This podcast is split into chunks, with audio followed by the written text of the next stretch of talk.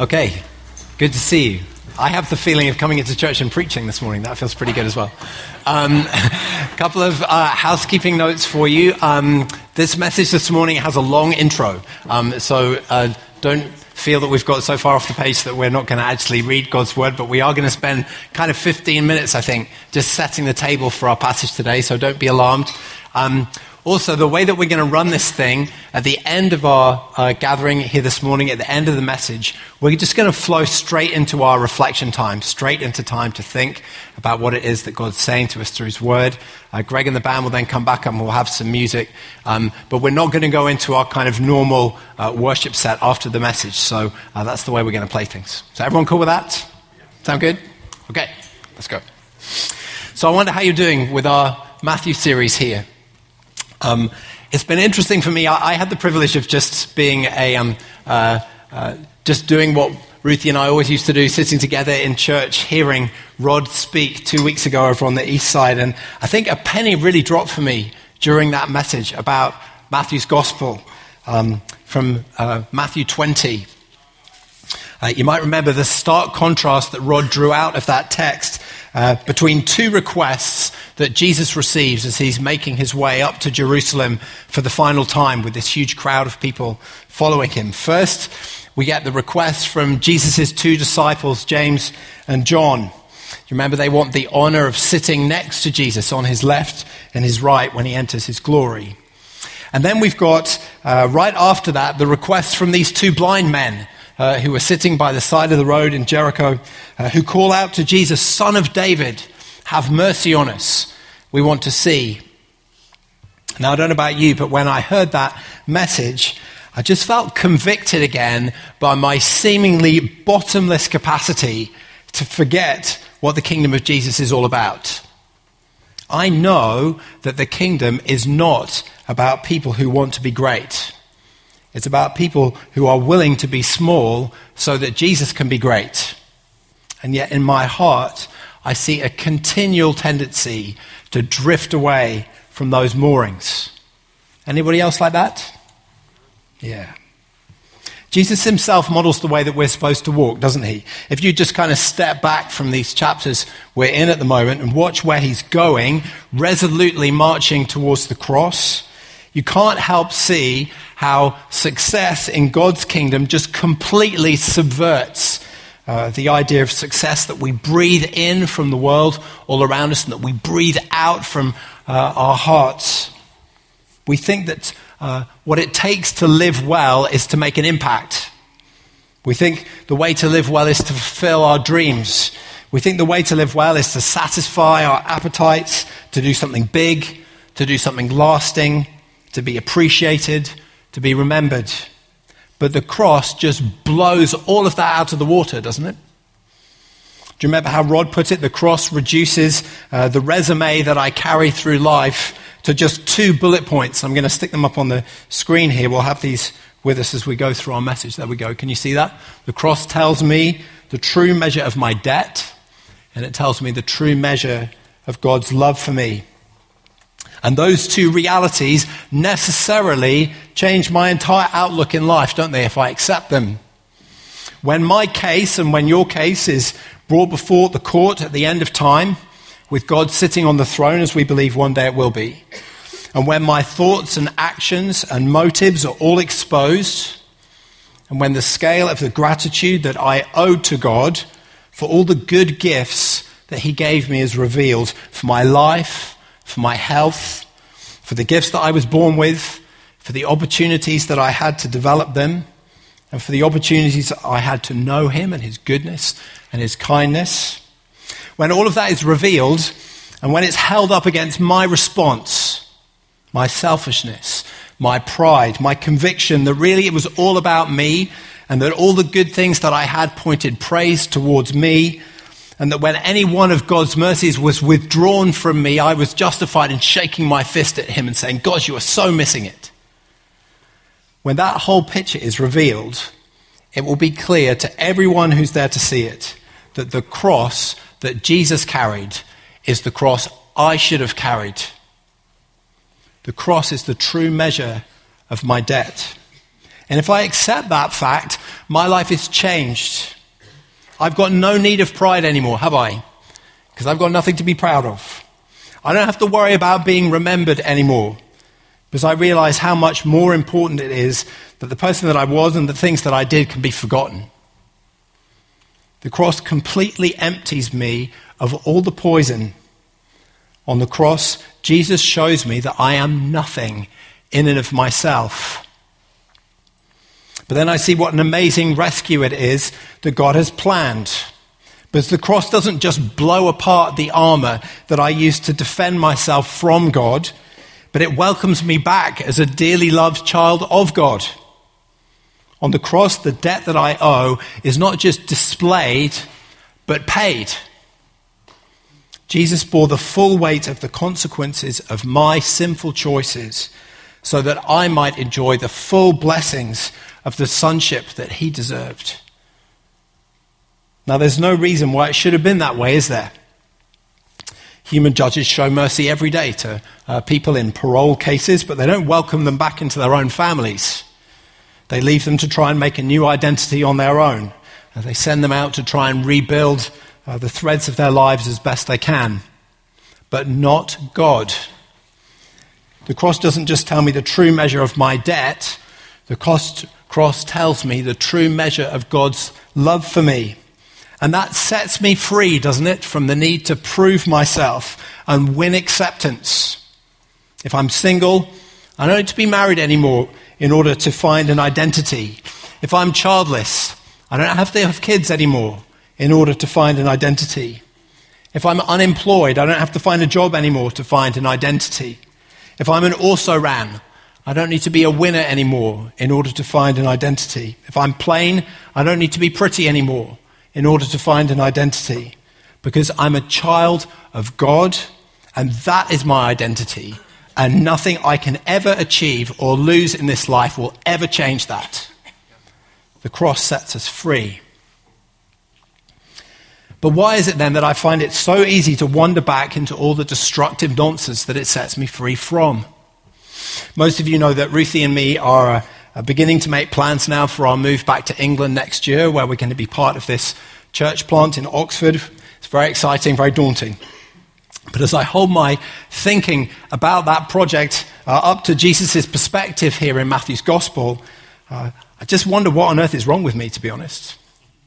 You know, as I stand under the shower in the morning with brain in neutral, just those thoughts that come sliding through your brain, I find myself wanting for that church to be big and that people will look at me and think that I'm doing a good job, that it will last, that people will remember us for being involved at the start, that somehow I'll be able to win the respect and admiration of the students and the families that we'll be serving there. And whew, that just doesn't sound like the picture I've just laid out, does it?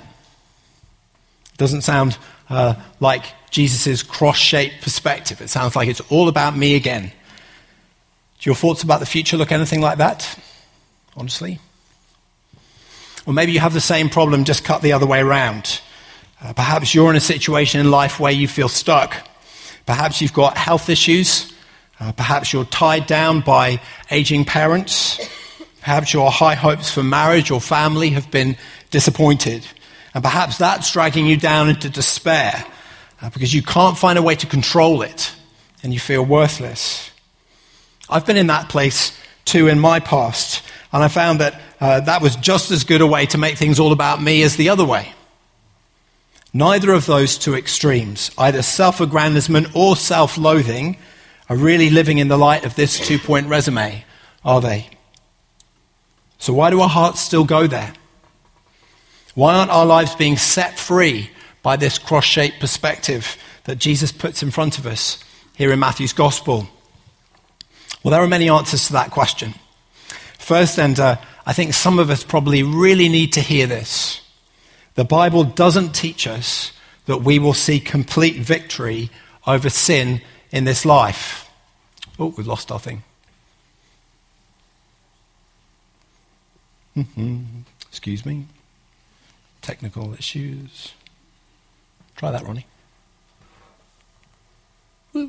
All right. That may happen again. Be warned. Yeah, the Bible doesn't teach us that we will get complete victory over sin in this life. God's Spirit in us is powerful enough to help us defeat specific sins. We can challenge greed in God's strength and win. We can challenge a hot temper in God's strength and win. We can challenge a homosexual lifestyle in God's strength and win.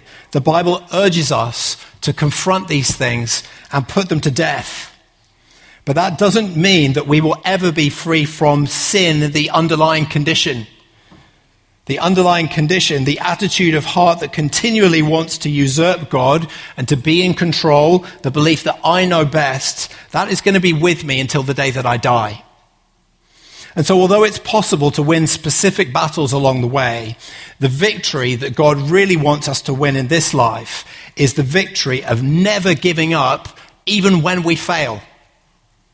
To fail, to admit our failure, and then to sorrowfully try again and again.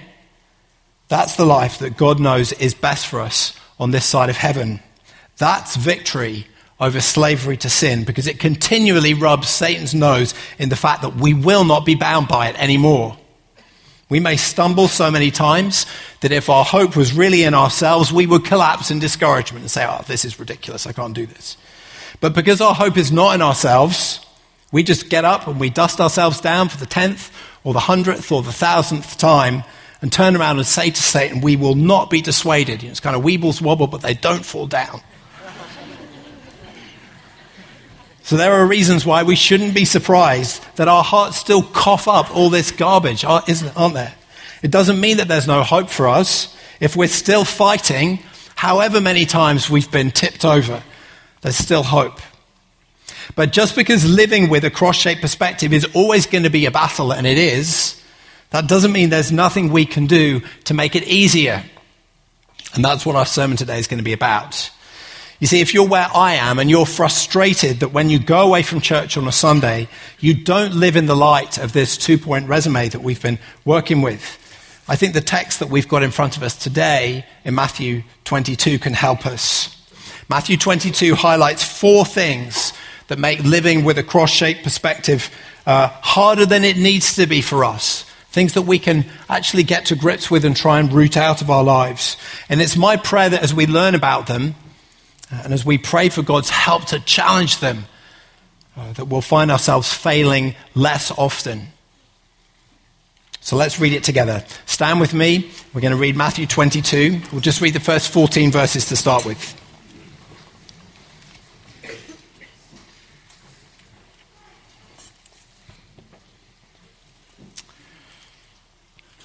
Okay, Matthew chapter 22, verses 1 through 14. Jesus spoke to them again in parables, saying, the kingdom of heaven is like a king who prepared a wedding banquet for his son. He sent his servants to those who had been invited to the banquet to tell them to come, but they refused to come. He sent some more servants and said, tell those who have been invited that I've prepared my dinner. My oxen and fattened calf have been butchered and everything is ready. Come to the wedding banquet. But they paid no attention. And they went off, one to his field, another to his business. The rest seized his servants, mistreated them, and killed them. And then the king was enraged. He sent his army and destroyed those murderers and burned their city. Then he said to his servants, the wedding banquet is ready, but those I invited did not deserve to come. So go to the street corners and invite to the banquet anyone you can find. So the servants went out into the streets and gathered all the people they could find, the bad as well as the good. And the wedding hall was filled with guests. But when the king came in to see the guests, he noticed a man who was not wearing wedding clothes. He asked, how did you get in here without wedding clothes, friend? The man was speechless. And then the king told the attendants, tie him hand and foot and throw him outside into the darkness where there will be weeping and gnashing of teeth. For many are invited, but few are chosen. This is God's word. Let's take a seat here and pray.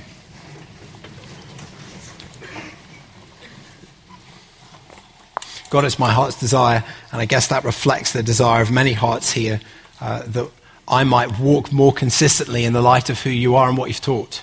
I hate the fact that when I go out, I have all of these worldly, me-centered thoughts raging through my head, even after all these years of following you. And God, I know that part of that is just part of the territory, but any of it that's not part of the territory, any of it that can be wrung out of me, God, I pray that you would wring it out of me. And we pray, Jesus, that hearing what you have to teach us here might be just a significant step towards that in some of our lives. God, would you just really get into us and help us live the Christian life? Lord, help us to walk as Jesus walked. We pray it for his great name's sake. Amen. All right, so let's get into this now. We're going to be covering the first 33 verses of this chapter in our message, so we just have the first chunk of it here.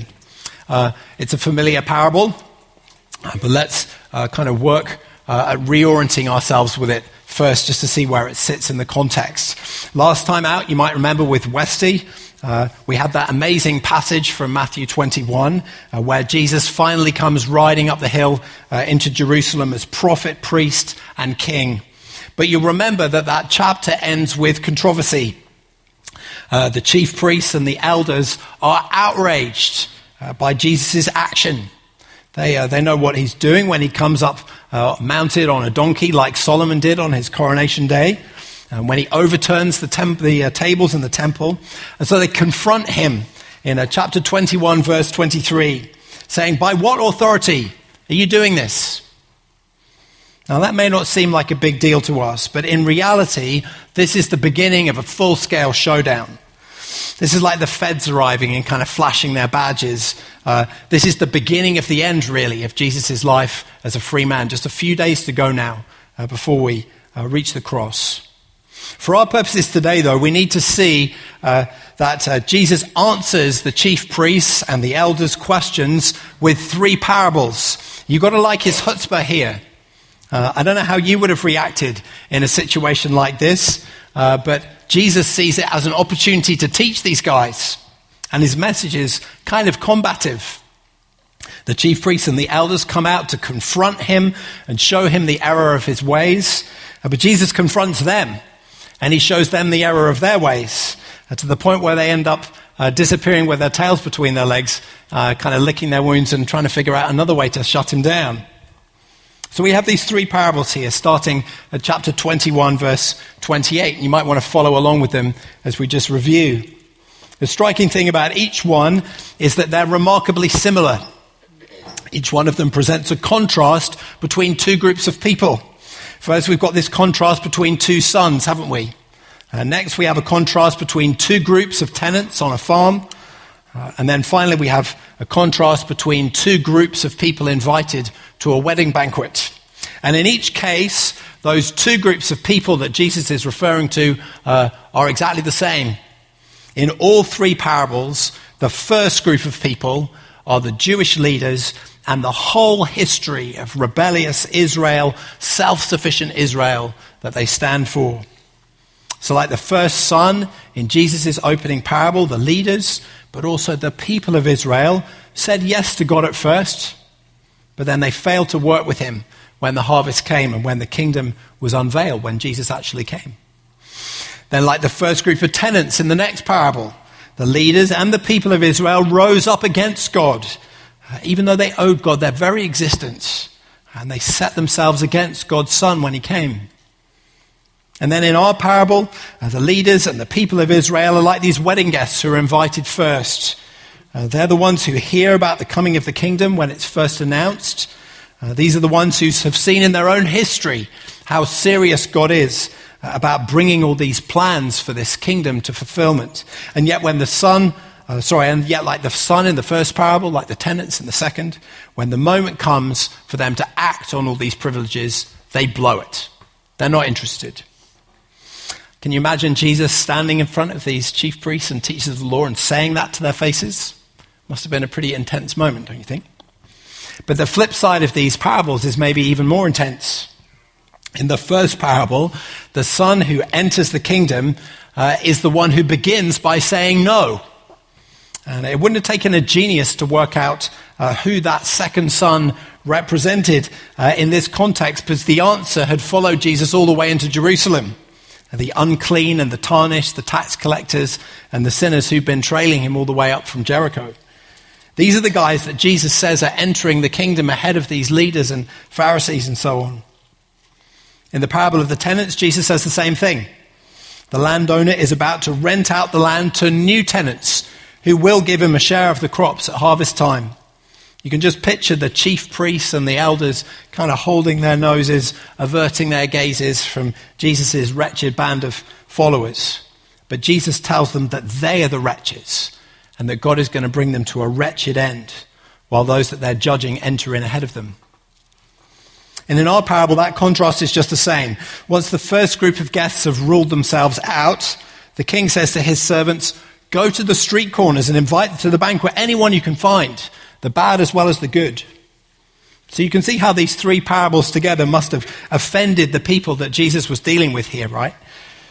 But let's focus in now on the final parable in the set. There are 2 points in our story, this final parable, where people are invited to the wedding banquet and fail to enter. And I'm going to have us look at those more closely now, because in each case, I think Jesus highlights an obstacle that hinders us as we try and really live under this kind of cross-shaped resume that Rod laid out for us a couple of weeks ago. So look with me again at the first part of this parable. Why is it that the group of guests who are invited first refuse to come? It's not immediately obvious, is it? Free food, lavish party, all provided by a great king. Sounds like too good an offer to pass on, you would think. But I think the reason does become clear when we think about Jesus' intended application. The guests invited first, like the first group of people in all three of these parables, were the Jewish leaders and the whole history of rebellious, self-sufficient Israel that they stand for. And what did this wedding invite look like when it came to them in reality? What is it that Jesus is referring to? Well, it looked like the whole Old Testament part of our Bibles, didn't it? That was the invite that the Jewish people received. The Old Testament taught the people of Israel that men and women had lost their special relationship with God, that they tried to become God themselves, but God had a plan to buy it all back. God was planning to send a Savior, his own son no less, to undo all the evil effects of the fall and bring his people back to himself. That's the gospel. And the Old Testament presents it as a journey towards a wedding. In Exodus 19, God lays out his promises as a marriage vow. "Out of all the nations, ye will be my treasured possession," he says. God invites Israel not just to be the guest, but to be the bride in the end. But what happened? Well, the short answer is that Israel was in for a long wait. God prefigured this beautiful wedding day in the story of the Exodus, but it turned out it was only a picture of what God had in mind for the future. God prefigured this beautiful wedding day in the whole story of the kings, but again, it was only a picture of what God had in mind for the future. And as the years drifted past, the people started wondering whether there would really be a wedding banquet at all, despite all the ways that God showed he was serious about his promises. His people started putting their confidence in themselves for their own future.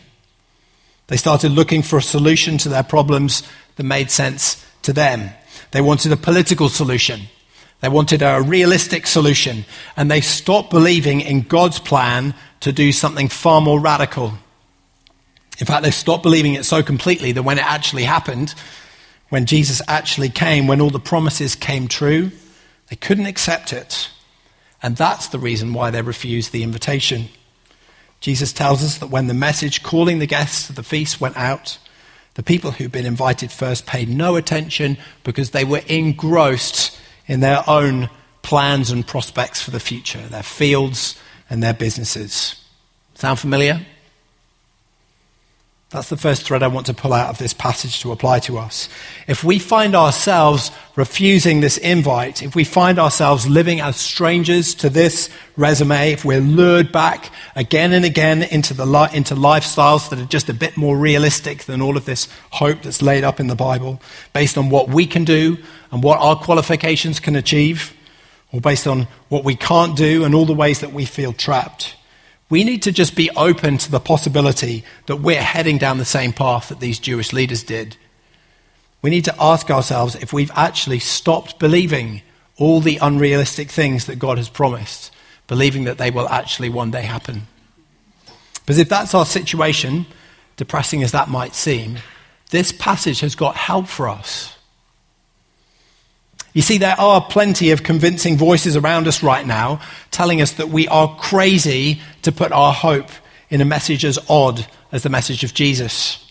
Putting our hope in human achievements, or perhaps better, just trying not to hope for too much at all, seems like a far more sensible route, doesn't it, sometimes, than shackling our lives to this out-of-date, pie-in-the-sky expectation that Jesus is going to return and bring some cosmic renewal of some perfect created order that most people don't even believe ever existed. But what I'm sure Jesus would want us to see in this text is that however unlikely that stuff sounds now, and it does, it sounded far more unlikely when the invite first went out. Think about it. Imagine for a minute what it would have been like to be Abraham, a God about whom you know next to nothing, calls you out of your homeland and away from the gods of your family and everything that seems realistic to you, and sends you off to Canaan, telling you that he's going to restore Eden and that all the nations of the earth will be blessed through you. Does that sound like the kind of proposal that the naysayers in our society or inside our own heads would accept as reasonable today? Hardly. Like, you crazy? Imagine for a minute what it would have been like to be Isaiah. The Assyrian army has just annihilated the entire northern kingdom of Israel. Now it's marching south, capturing and burning every village on its way to Jerusalem. In the palace, your king has been seeking every kind of foreign alliance possible to head these guys off with no joy. And in the meantime, it's been revealed to you that only a small number of people are going to survive this, and they are then going to be dragged off into exile by the most powerful and culturally dominant empire the world has ever seen. And in that situation, you are called by God to prophesy not only that Judah will survive, not only that Judah will return to her native land, but that one day Judah will produce a king before whom all the kings of the nations will bow and through whom salvation will be proclaimed to the ends of the earth. Does that sound like the kind of proposal that the naysayers in our society or inside our own heads would accept as reasonable today?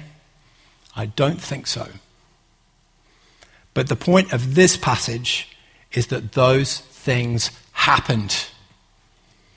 The wait was long, but it was not indefinite. The hope was utterly unrealistic to human judgment. But God is not limited by human judgment. And so the difficulty for us is not as hard as we think, if we can just see it in proper perspective. The promises that we're called to believe in are unbelievable. That's true. But history stands as a witness to the fact that they've already begun to come true. The challenge for us is simply to believe now that God will finish what he started. Jesus will stand on the earth again one day. And if we can hold that truth before our eyes more consistently, we'll overcome this first inhibitor to cross-shaped living, this problem that we have of just struggling to believe that it's actually real. Okay, that's the first one. But as I said at the start, there are two threads we want to pull out of this parable before we move on. So let's get into this next one. You see, the guests invited first are not the only people who are excluded from the banquet, are they? Once their replacements arrive, we get this shocking twist in the tale right at the end. One of them is discovered without wedding clothes, and he gets thrown out. Now, to understand that part of the story properly, we need a bit of background information that Jesus was able just to assume for his audience, because they were all living in this culture they knew intimately. When we think about wedding clothes, we think about tuxedos and party frocks and all that kind of stuff, don't we, right? And so it strikes us as unfair that the host holds this guest's feet to the fire for not turning up with the right thing to wear. If he's just been yanked off the streets, you know, he's been drawn from among the poor, the crippled, the blind, and the lame, it seems unreasonable that he should be expected to show up in this kind of finery, doesn't it? But we've got to be careful here. First of all, that line, the poor, the crippled, the blind, and the lame, that actually isn't in Matthew's version of the story, is it? Okay, that's in Luke's version. And Luke tells this story with different priorities. All Matthew tells us about these new guests is that the king's servants went out into the streets and gathered all the people that they could find, the bad as well as the good. The second thing we need to remember as well is that our assumption about tuxedos and party frocks just comes from our own culture, doesn't it? In Jesus' day, the customary dress for guests at a wedding banquet was nothing more complicated than just a one-piece, long, clean white robe, a garment that every Jew, except those in the most abject need, would have worn to the synagogue every Saturday. And so we already know, don't we, from the way that Matthew tells the story, that the neediness of his guests isn't really his point here. So what we get from that kind of background is the understanding Matthew wants to see just that these guests are undeserving, but not that this guy wasn't capable of showing up in the right dress. So how does that change the way we read it? Well, it tells us that the guest in this story who gets called out has committed a grave breach of etiquette, because the king sent out invitations to all and sundry. This guy assumed that attendance at the banquet didn't need to be treated as a special privilege. And I think that's how we naturally think, isn't it? You know, if one of us had got invited to the president's inauguration dinner at the White House this week, I'm sure we would have dressed up in our best clothes, right? In fact, I imagine we probably would have gone out and bought a new set of best clothes for the occasion. But if we were invited to an event with no apparent exclusivity, you know, if the invite just came as a flyer through every door in the street, well, I imagine we probably wouldn't make such an effort, right? And that's exactly what's happening here. The man interprets everyone invited to mean this event is no big deal. But he's wrong. Even though the doors are thrown wide open, this is still the wedding of the son of the king. The man treats the king and his son with contempt by showing up in his work clothes here, and he gets thrown out. And once again, I think this opens up one of the central reasons why we find it harder than it needs to be to live a cross-shaped life. Because we struggle to hold on to this two-part resume here, because we so quickly forget what an honor it is to have been invited into God's kingdom in the first place. Every Sunday, we hear the offer of the gospel held out to us, because it's free, because there's nothing we can do, because there's nothing that we need to do to earn it. Maybe in our hearts, we start to treat that thing with contempt. When we pray, we come hurrying into God's presence as if it's no big deal with our shopping list of complaints. When we go out to work, we forget that we've been called to be his ambassadors in the world, modeling holiness and kindness and mercy to others. When we get home, we forget that God's eye is on us and that the time that we've been given with our families has been given to us to serve them. We forget that at any moment, we might be called home to a place where goodness and purity reign. And we fail to grasp the fact that if we haven't developed a taste for those things in this life, we have no place there. We will not fit in. Striking, isn't it, the way that Jesus concludes the parable? For many are invited, but few are chosen. When I think of being chosen, I guess my mind just goes to this kind of cold and unresponsive place. You know, I've been chosen, and so there's nothing that anyone can do about it. You know, it doesn't matter how I live. But that's not what Jesus says, is it? The thing that marks out those who are chosen from those who are merely invited is that they dress like they're going to a wedding. Every day they say to themselves, if I'm going to the wedding of the Son of the King, I'm going to be ready. I'm going to live a life that looks like that's where I'm headed. And when they do that, their lives naturally reflect this resume that Matthew's gospel lays out for us here. So let's move on to our next thread now, which is going to come from verses 15 to 22. Let me just read that section to you. You can follow along in your Bibles. Then the Pharisees went out and laid plans to trap Jesus in his words, Matthew says. They sent their disciples to him along with the Herodians. Teacher, they said, we know that you're a man of integrity and that you teach the way of God in accordance with the truth.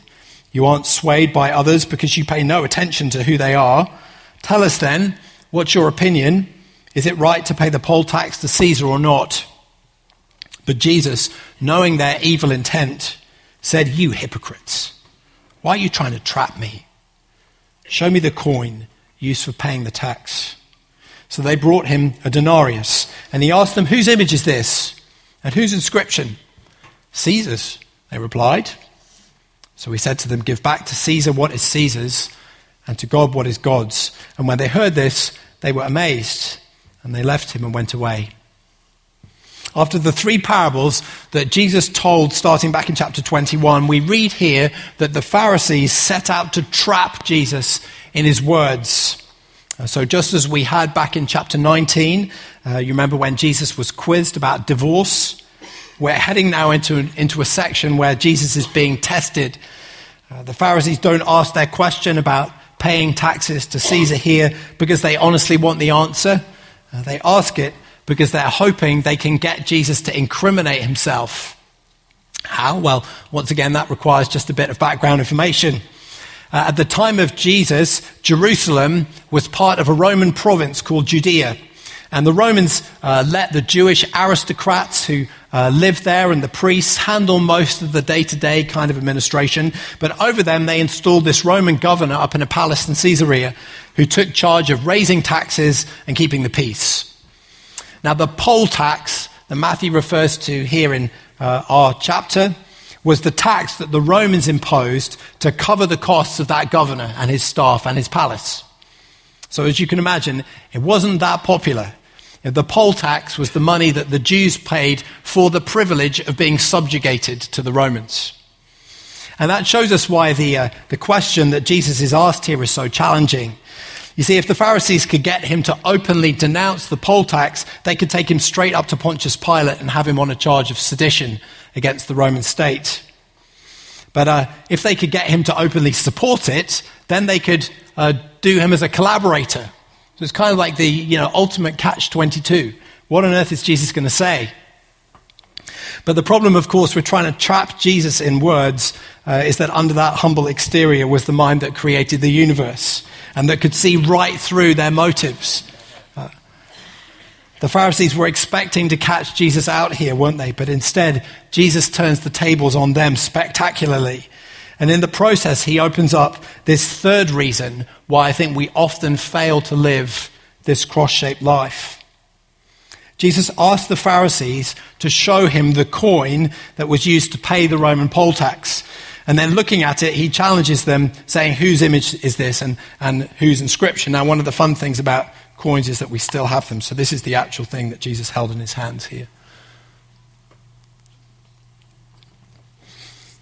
The image, of course, is Caesar. This is a denarius, the Roman coin of the time with Tiberius Caesar's face stamped on it. And the inscription reads, Augustus, Tiberius Caesar, Divi Augusti Filius, which means Augustus Tiberius, son of the divine Augustus. And seeing it, Jesus gives this brilliant response.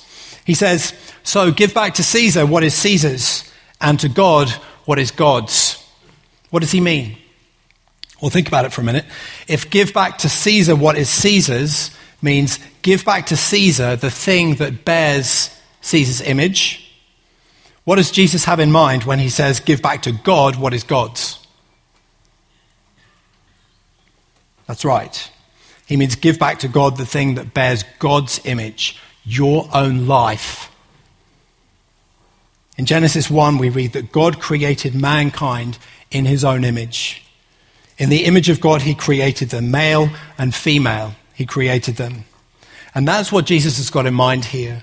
Jesus sees straight through the Pharisees' vision of what's important in God's sight. You see, to them, politics had become the dominant issue. The indignity of the Roman occupation had become more important to them than the indignity of their own sin. The problem of being ruled by someone who thought he was God had become more important to them than the problems that the real God lays out in his word. And their question revealed all of that. They thought they were going to expose Jesus, didn't they? But in the end, they just ended up exposing themselves horribly. Jesus, it's as if he says to them, look, before you worry too much about what you should or shouldn't give to Caesar, you better make sure that your life is laid down before the ultimate Caesar, the King of Kings. And exactly the same advice applies to us. As Christians, we find it so easy to let our hearts be claimed by peripheral issues, don't we? Whether it's low taxation or individual freedom or social justice or environmental protection, however good or important those things might be or might not be, we so easily get to the place where they dominate our thoughts and our conversation as if they were the whole of what we were about. And then we wonder why we struggle to live cross-shaped lives that are marked by an awareness of how little we deserve and how much God has loved us by calling us his children. If we took Jesus' advice here and realized that God doesn't care half so much as we do about the indignities we feel we're being exposed to by our politicians as he does about whether or not we will lay our lives down before him, I think that would change. If I set myself each day to give God what is God's, my whole life, if I set myself to act justly and love mercy and walk humbly before him, I think I would have a much clearer and much more enduring grasp on how little I'm owed and how much I've been given, as the resume that we've been working with says. Okay, so now we come to the fourth and final thread in our text, the fourth thing that I think holds us back from living in the light of all that Jesus achieved for us on the cross. And it's a challenging one. For brevity, I won't read it. Suffice to say, we've got another situation here where Jesus is being tested by his opponents. This time it's the Sadducees who come with their pet question. They want Jesus to adjudicate on the issue of whether there really is or whether there really isn't life after death. You might remember we looked at this one briefly a few weeks ago when we were back in that passage on divorce in Matthew 19. The Sadducees, who were the priestly caste of the day, the religious leaders in Jerusalem, these guys accepted only the first 5 books of the Bible as their kind of rock of authority. And they differed sharply from the Pharisees on this question of whether God's people had any kind of resurrection to look forward to after they died. And in this text, we get a bit of a glimpse into their strategy. It seems that the Sadducee had a kind of standard scenario that they would roll out to prove their point. A scenario that they thought made the idea of the resurrection just look ridiculous. The Sadducees asked their opponents what would happen in the case of a woman who had been married 7 times, and marrying the brothers of her deceased husbands successively until none of them were left, in strict accordance with the law of Moses. She's been married 7 times, so the Sadducees, in strict accordance with the law of Moses. And so there can't be a resurrection because in heaven she can't be the wife of all 7 brothers at the same time. No. Do you get it? Perhaps it seems persuasive to some of us too. But to Jesus, this is just another example of the kind of stuff that holds us back from really living in the light of the cross. The Sadducees are expecting him to say, yeah, you know what? I never thought of that. That's a good point. Maybe there isn't a resurrection. Like back to the drawing board, back up to Nazareth, lads. Let's start again. But actually, he says this: you are in error because you don't know the scriptures or the power of God. How is it that they didn't know the scriptures? I mean, these guys are the experts. But Jesus quotes from the very books of the Bible that they believed were authoritative. In Exodus, Jesus tells them, God reveals himself to Moses saying, I am the God of Abraham, Isaac, and Jacob. Note the present tense there. Abraham, Isaac, and Jacob lived 500 years before Moses. And yet God doesn't say, I was the God of Abraham, Isaac, and Jacob. He says, I am the God of Abraham, Isaac, and Jacob. To God, these men still exist. We just found that out when we read about the Transfiguration, didn't we? But then what about our clever scenario? say the Sadducees. What about the lady and the husbands? Like, come on. But this is the point where I think we need to pay close attention. You see, Jesus says to them, you do not know the scriptures or the power of God. You've stopped living with an awareness of the fact that God transcends you and that he can do things that you can't understand. Jesus said to them, at the resurrection of the dead, people will neither marry nor be given in marriage. They will be like the angels in heaven. Now, can we comprehend that answer fully? Nope. Can we visualize it? I don't think so. And that's exactly Jesus' point. Faith in the Bible is not irrational, but it does require a rational realization of our own limitations. If God is who the Bible says he is, if he is the maker and sustainer of time and space, if he is the origin of all goodness and truth, he dwarfs us. Our interaction with him is like the interaction between a stick insect and a human being. He knows more than we will ever know. He sees more than we will ever see. And when things seem impossible to us, more often than not, that's our problem, not his.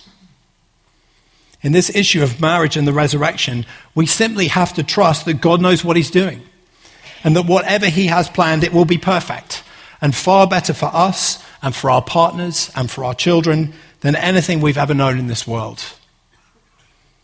But that realization goes further than just this question about marriage, doesn't it? Limiting God, shackling him with our man-sized constraints is something that we are all prone to. And like the three previous threads that we've looked at in this chapter, this one too can stop us living a cross-shaped life. If we could just accept that what seems natural to us might not be the measure of ultimate truth, if we could just get over ourselves for long enough to believe that God's verdict on our lives is more real and more important than ours, if we could just give God the space to be working in ways that we cannot see and that we wouldn't choose in order to achieve things that we can't conceive of course we would live in the realization that we're greater debtors than we could ever imagine and that we're more loved than we could ever dream because God tells us it's true. So that's what we've got today. And as we finish, I want for us just to be able to spend a bit of time with those four threads that we've pulled out here. In my mind's eye, I am in the notes I wrote for this sermon, I titled it, 4 Ways to Fail Less Often in My Battle to Live a Cross-Shaped Life. And that's my prayer for me coming out of this, and I wonder whether you might make that your prayer too. This side of heaven, it will always be a battle to live with that resume Rod laid out for us. But I don't want to make it any harder for myself than it needs to be.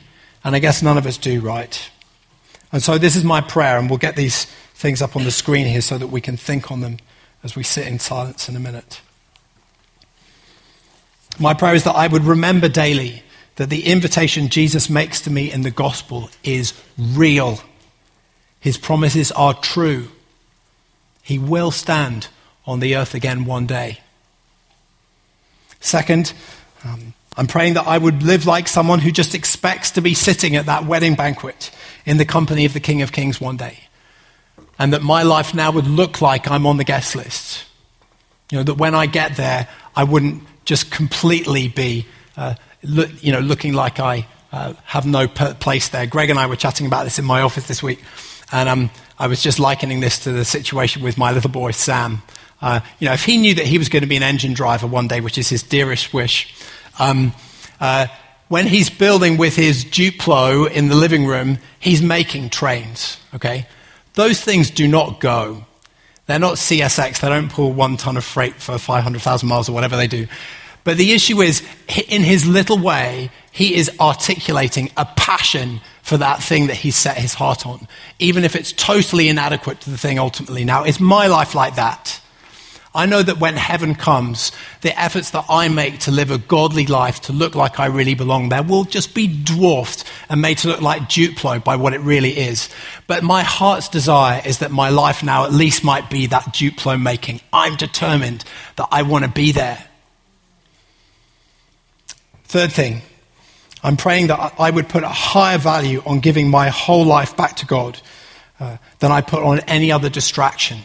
That's the thing about living in an awareness of the fact that God wants me to give to him what has his image on it, my whole life, and that I wouldn't allow myself to just get yanked around by distractions. And then the fourth thing, that I would not place man-sized limits on what I think God can do. So let's pray, and then we'll take some time in silence to consider these things, pray them into our own hearts.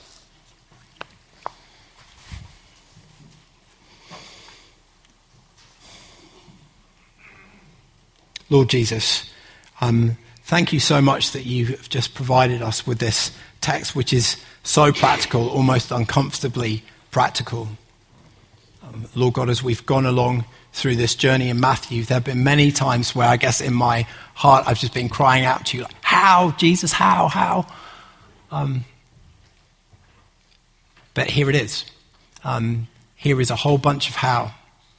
And we would just lay our lives down at your feet for each one of us who feels that, has that experience of being pricked on a Sunday, feeling convicted that these are things that we really want to be living. We want to be living with the cross just hanging over our lives, but failing to do it. God, I pray that you would help us just to look over these things and say, well, how much of these are just really part of my life? How am I making it harder for myself than it really needs to be? And where that's true, God, give us grace to go to work, to rip this stuff out, to put this stuff to death so that you might be honored in our lives, and that you might see more fruit in us, that you might see more of that image of your Son, which you have impressed on us at the start, and which you have given so much and loved for so long to recover.